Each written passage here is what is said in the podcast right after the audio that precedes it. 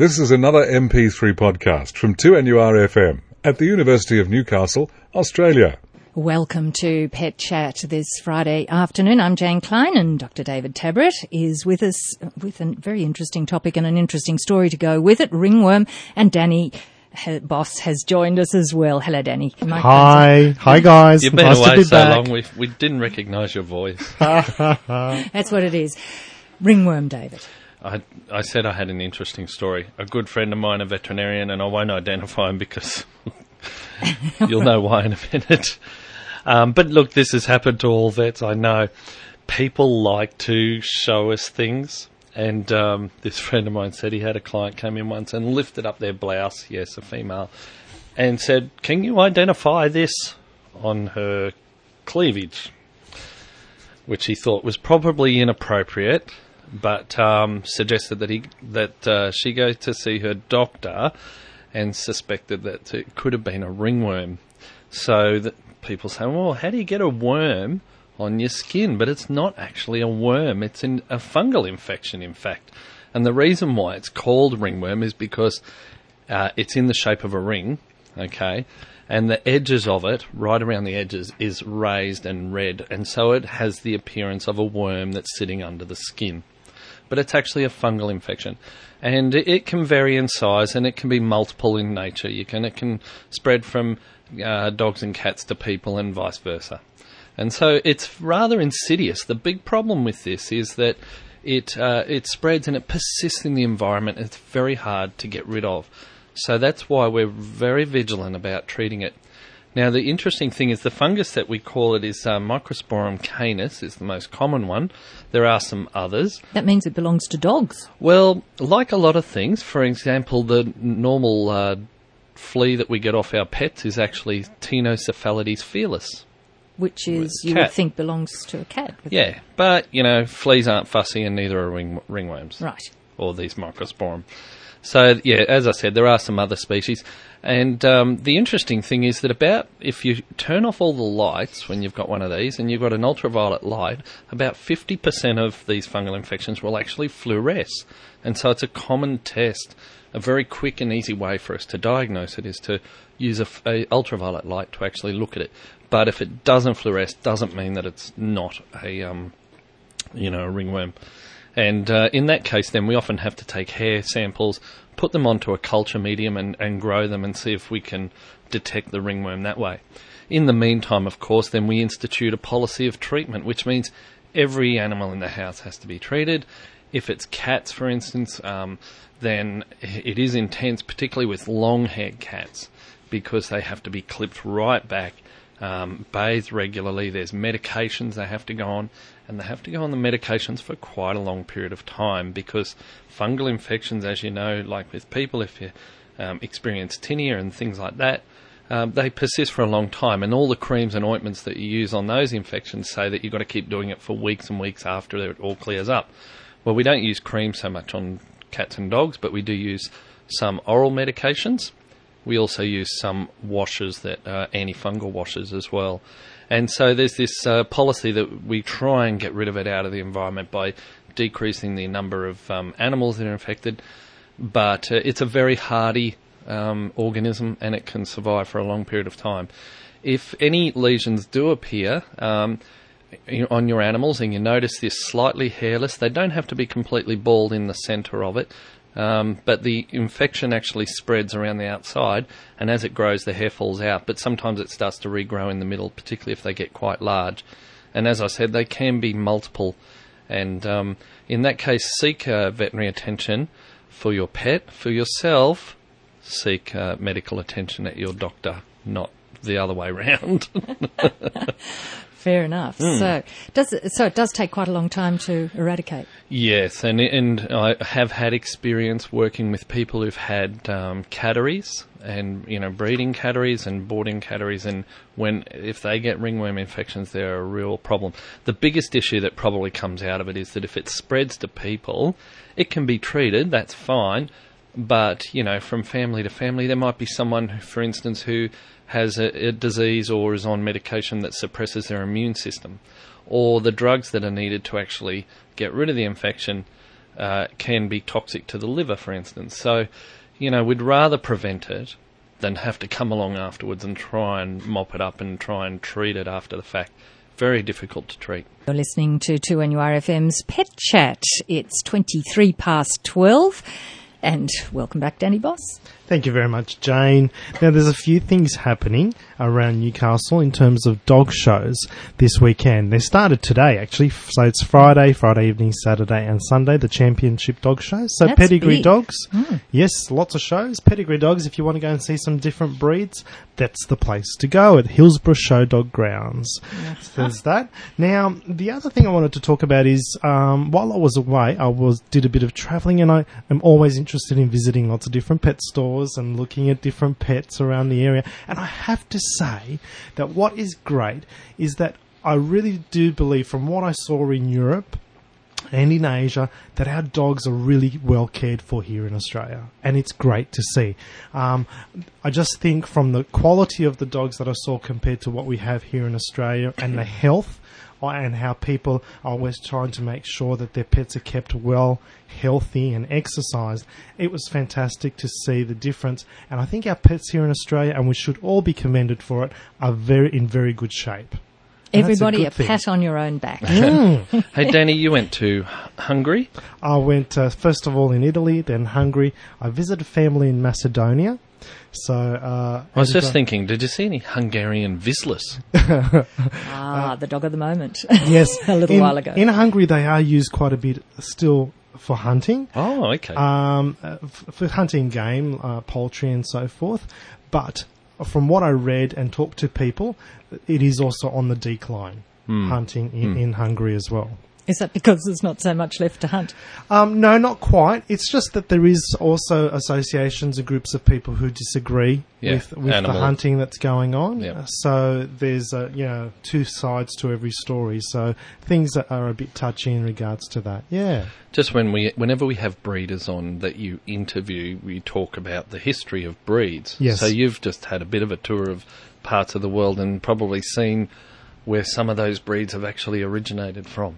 That's right, and Hmm. what their purpose was, and there was a time and a place for those purposes that they were bred for. Now we did have a caller a couple of weeks ago, Jane, while you were away, and I was here with Dave, that um, wanted to know um, about the Maltese Terrier.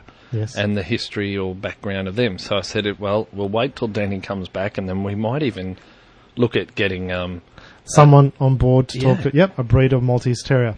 That'll be my project. I- we I can ha- get that. I had a guess that it might they might come from Malta, and not to do with little chocolate um, malt balls. There you go. That's no, that's my that's my thought. input.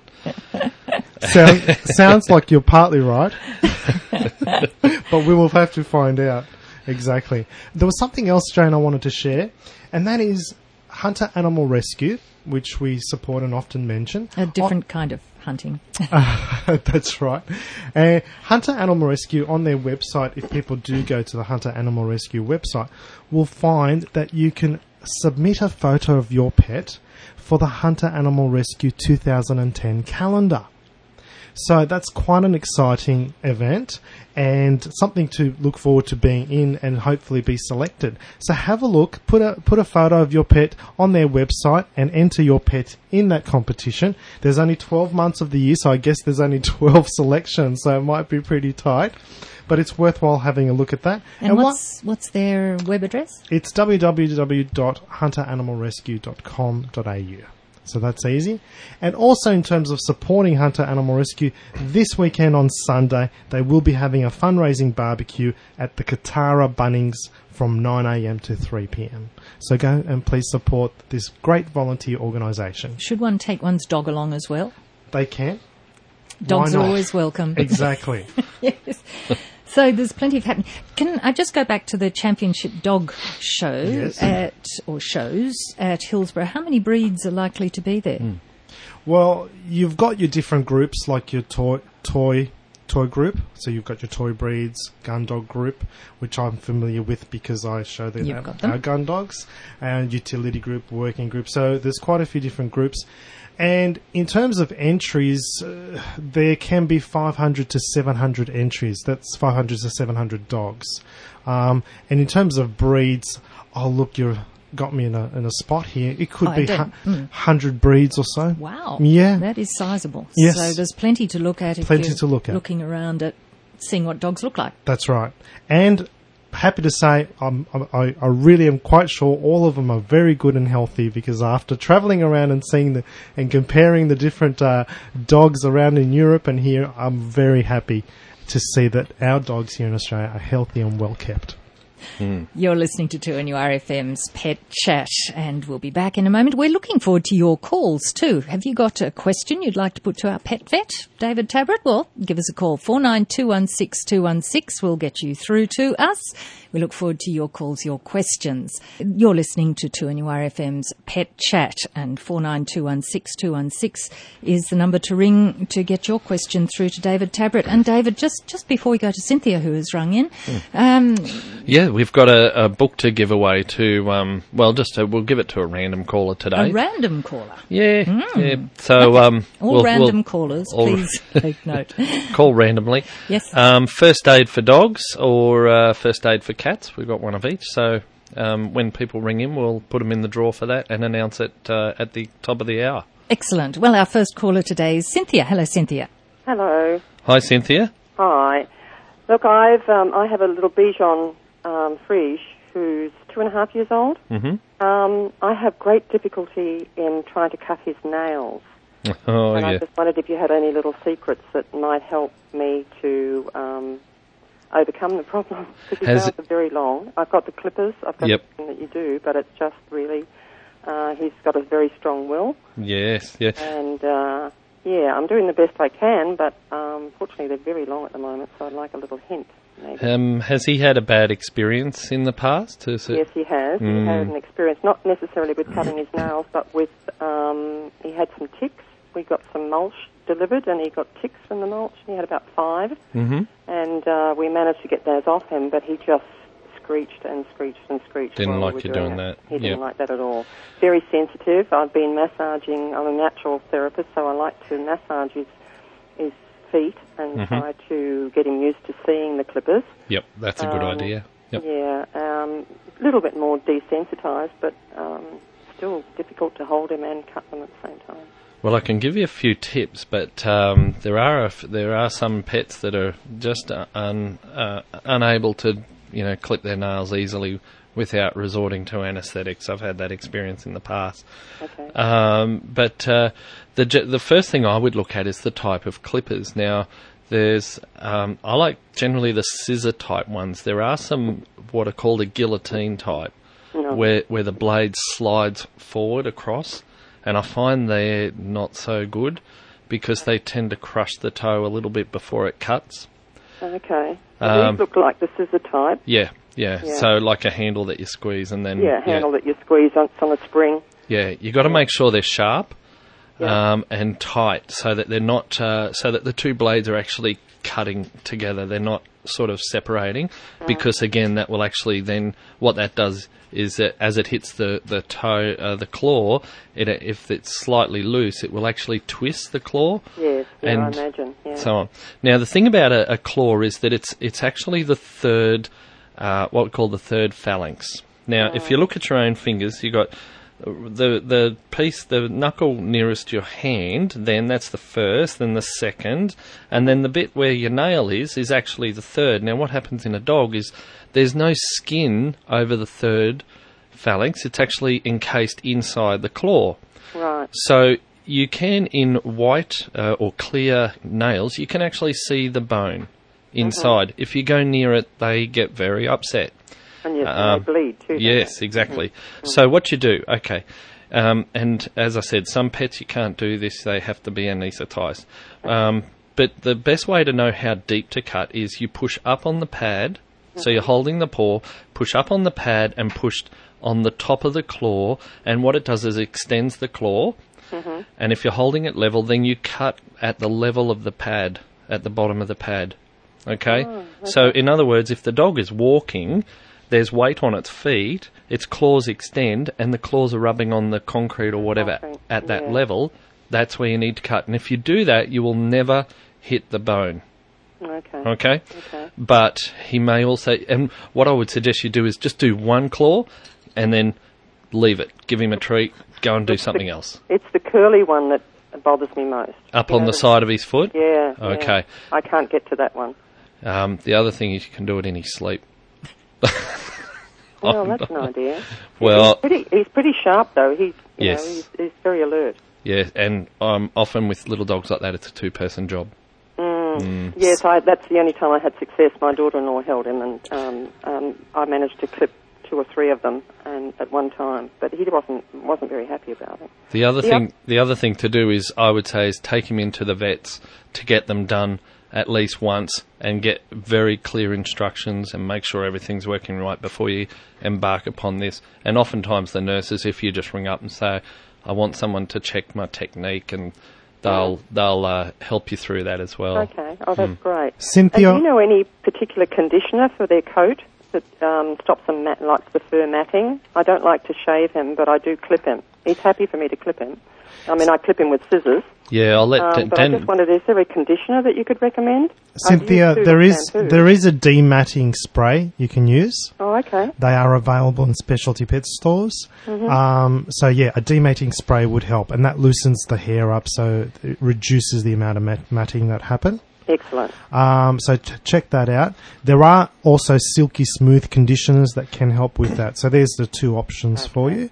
Um, just in regards to the cutting of the toenails, with my dogs, they're a bit sensitive too. What I have found out is that if I don't let them grow too long and just cut a very little bit, it seems to be very helpful. So what I do is every Monday, once a week, I do cut a very tiny little, little bit, of the nail. I just keep that very regular. I don't let it go two, three, four weeks. That's when they really don't like it. So if you can keep it regular, one day, choose a day in the week, and just do it every week a little bit, that might also help. there you go. That's great. All Thank right. you very much. Thanks luck, for your Cynthia. call, Cynthia. And Kay joins us. Hello, Kay. Hello, good afternoon. Uh, last week, mention was made of a dog collar that was being developed or was coming on the market for dogs with a fear of thunder. And I was just wondering if you could tell me more about it. I'll have to ask Dr. Bob, Dr. Robert Stabler, who was here, because I was, I have to tell you, Kay, I was actually enjoying the sunshine on the Gold Coast. Oh, well. and and the reception doesn't spread that far. So Right. Dr. Stabler was filling in for me. That um, I'll check in with him. if you wouldn't mind, that would be great. And uh, so, what was it? A collar for a thunderstorm? Yes, uh, uh, he said they were developing. Uh, he was talking about dogs Yes. uh, and the thunder phobia, and he was saying it, he said something along the lines of, "It will be great when the they bring that collar out. That's uh, apparently it soothes them, and they they can wear it all the time." okay. Uh, was the message I got, but uh, my my uh, my Shih Tzu, he's absolutely he's horrendous when there's when there's a storm yeah. and I'm desperate because uh, if I can't get something, I, I'm frightened I won't be able to keep him, and and no one else is going to take him with that problem. You know. Yeah, and thunderstorm season is upon us. Yes, yes. Okay. But, um, and through the day I can handle it, but it's when I'm walking up at you know three o'clock in the morning with a dog sitting on top of my head, it, I get a bit cranky. Yeah, sure. I'll um, I've got to email him, and uh, so I'll check in with him about the Oh, collars, that would be great. and we'll get some info back next week. Lovely. Okay. Thank you very much. Thanks, Kay. And uh, it's actually good to uh, repeat information like that, isn't it? So Oh yeah, it a couple and of pat- times particularly at this time of the year, because as I said, thunderstorm season will be upon us soon. Um, so I'm sure that there's other listeners out there with um, pets, big and large, who probably don't like the thunderstorms. Sure there is. Danny, you've got a Well, I actually brought a dog collar in today to discuss as our product of the week, but it's not the dog collar the lady was asking for. But this one is a good collar. It's called the Canny collar, and it stops the dog pulling.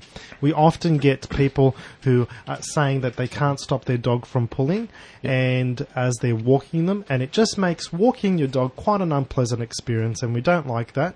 So this collar is quite easy to use. It forms part of it, it goes around their neck, but also around the muzzle, uh, and it helps by making sure that the dog doesn't pull because it it, it uh, makes it a bit uncomfortable for the dog if it does pull.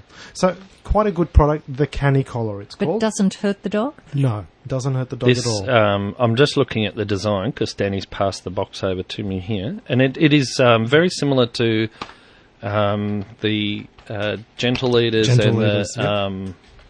Uh, Halti collars, um, except that the leash is at the back rather than underneath. yes. Yeah, but the pressure points, and just for those who haven't seen them, um, there's they look like horse halters, okay, where there's actually a band that goes over the bridge of the nose and around the back of the neck, and you'd think, my goodness, how could you ever control a dog like that?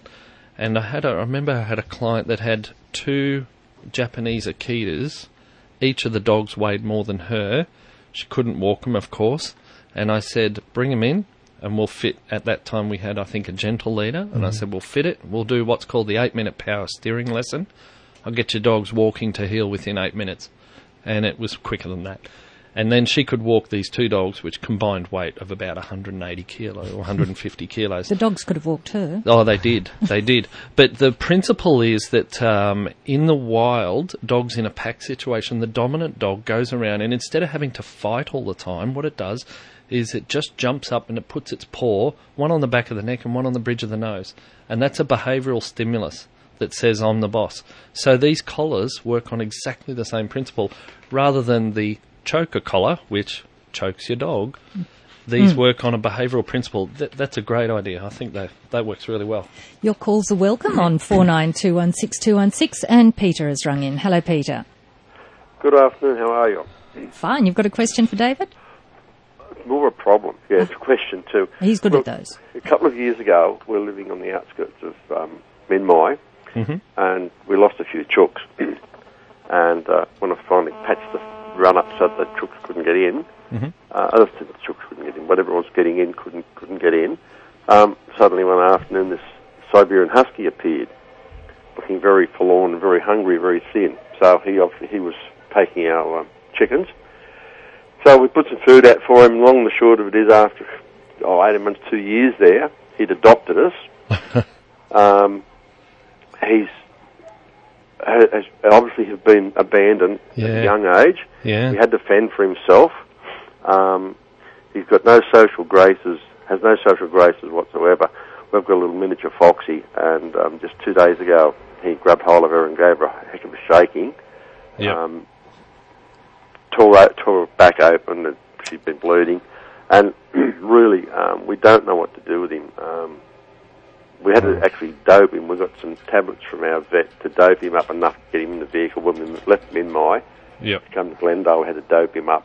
Um, and as soon as that wore off, of course, my wife can pat him. He doesn't mind females. He's terrified of men. He's obviously been abused by a man. Um, we just don't want to. If we ring up the RSPCA, Yeah. I'm sure they'll put him down. Yeah. And we just don't know what to do with him. We've tried everything. Um, he's been looked after. He gets kindness. My, the, my wife pats him and plays him, talks to him. He's still a wild thing. Yeah. The, this is a real problem because a lot of the behavioural aspects and the problems that you're seeing are, there for a long period of time, and they probably were ingrained into this dog um, at a, obviously a younger age, and it then becomes habit, and it becomes often a, a very uh, solid. I wouldn't say permanent because there have been cases of dogs where they've been able to train them or de-train them out of that um, but it takes a lot of work, and um, you have to basically reverse a lot of those behaviours. Not easy, and uh, obviously you guys have got a lot of commitment to this dog um, because you've um, cared for him and taken him even when you've moved house. Uh, but you're now you're seeing some issues related to the inter-dog aggression. That's exactly, yeah. Yeah, and the, in the that foxy's sort of she's quite old, yes, and he wants to play with her. And we've seen her snarl at him and snap at him. And obviously, the other day when we were at work, she snapped at him or snarled at him something, and he turned around and said, "Don't do that." And I mean, you know, his behaviour's not totally outrageous. Most of the time, he's, he's good. No, that's right. And oftentimes the bigger dogs bear the brunt of uh, or the blame for various um, things because they're just bigger dogs, and a snap from a bigger dog is a is a lot worse than a repeated snaps from a little dog. Exactly. Yeah. Um, so of, there, there's some things to do, but it's really it's something that takes a long period of time, and you need to have behavioural modifications uh, process program, sorry, set up by an experienced behaviourist. Um, in some cases, drug therapy does help, but um, it sounds to me like it's it's a training thing uh, associated. Certainly, socialisation is important, but um, you've got that to some degree already. I think that there's uh, probably just aspects of this dog's behaviour that just need to be fine tuned and, and make it a friend a friendlier dog. Um, the issue of relating to males and so on can be they can be desensitised to that, but again, it takes a lot lot of time. What I would suggest is um, that uh, Danny and myself have a range of contacts of people that we can talk to or, or put you in touch with, and uh, who would be able to help you set up a program to change this dog's behaviour. Um, there is always the issue that if there is aggression directed towards people, that um, in those cases the stakes become a lot higher, and we are obliged to discuss um, euthanasia of the pet with you because of the risk to people. But if that hasn't occurred at this stage, Not at all. No, No. he's terrified of people. Yeah. Honest with you. Mm. Well, sometimes fear can be a driver as well, so that's part of the thing that needs to be addressed. What I would suggest is if um, if you hang on the line, we'll get some details from you. That'd be That'd be fantastic. Okay. Thank you. Thanks, Peter. Two and RFM's Pet Chat is on at the moment. 49216216 is the number to ring if you've got a question you'd like to um, to put to our pet vet, Dr. Eh. David Tabrett. And they can and they can win a book. And a book is Yeah. up for grabs. Um, what was it called again, David? First aid for dogs First aid. or first aid for cats. And before uh, we go any further, I should just say that the word is that the thunderstorm collar, collar is currently under development in the United States and may take about six months before it's Oh, ready. okay. So don't rush to your local pet shop yet. No, but we'll, I'll get some uh, More more info for Kay um, after I speak to Dr. Robert Stabler. Sounds good. Um, now, daylight saving has has arrived, right? So we all like to get out and go for a walk and take the pets. Um, I had an experience a couple of years ago with a pet that came in. It had been taken for a walk at six o'clock, and it had overheated and suffered heat stroke, very severe. And the pet died actually. Um, just be aware that the thing about heat stroke in pets is heat production, my, uh, and then you subtract the way they're able to get rid of heat, which is cooling and panting. So if they're not drinking, they're not going to really cool down that much. And if they're a heavy set dog, or if they're what we call a brachycephalic breed, which are the dogs with pushed in noses, so bulldogs and boxers and pugs and cavies and things like that. But uh, those dogs have trouble getting rid of their heat out of their, their body. And even at six and seven and even eight o'clock at night, it's going to be quite warm. And at this, the problem we see is at the start of the season. The interesting thing was that when it gets really hot, is people generally don't take their dogs out to exercise because it's just too hot. But when it's, you know, 28, 30, 32, we go, oh, we'll take the dog for a walk and, you know, because it's a lovely evening, still warm. But just be aware that they can overheat. Make sure you don't go too far. Make sure they get water. And if you're really worried at all, give your vet a call. But give them a, just a good hose down with the hose first. Okay? Hose them down so Yeah, that will help to get all them over, all over. just all over. I mean, in particular, in, inside the groin, in the legs, and on the neck, because this is where the large veins run close to the surface of the skin, and by applying water to that area, it'll help some evaporative heat loss. Um, but uh, and dogs will you can wet their mouth as well, but don't overdo it because I have seen people sort of almost drown their dogs. You know, it doesn't need to be ice either, just water. Just water. Just water, yeah. So be careful because it is it's, it's a real problem in September, October is when we start to well October now daylight saving. It's when we start to see th- this happening. David, there's also cooling jackets available. Cooling oh, that's dog right. coats. Yeah. I know.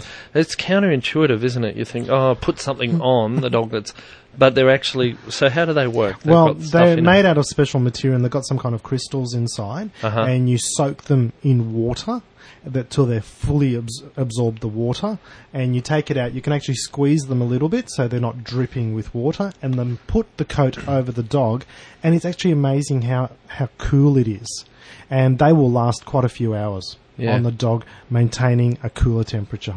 I would probably make sure that they, um, you know, if you're using that or anything that you wet them, that they're not just then put in a, a, a place where there's no airflow. Yeah. Because to get evaporation, you really need airflow happening, and so you need to have some sort of breeze or even a, a light fan. Again, you don't want to chill them because what actually happens is the, and that's why we don't use ice water, is because the sensors on your skin for temperature go, oh, I'm cold, and what happens when you're cold?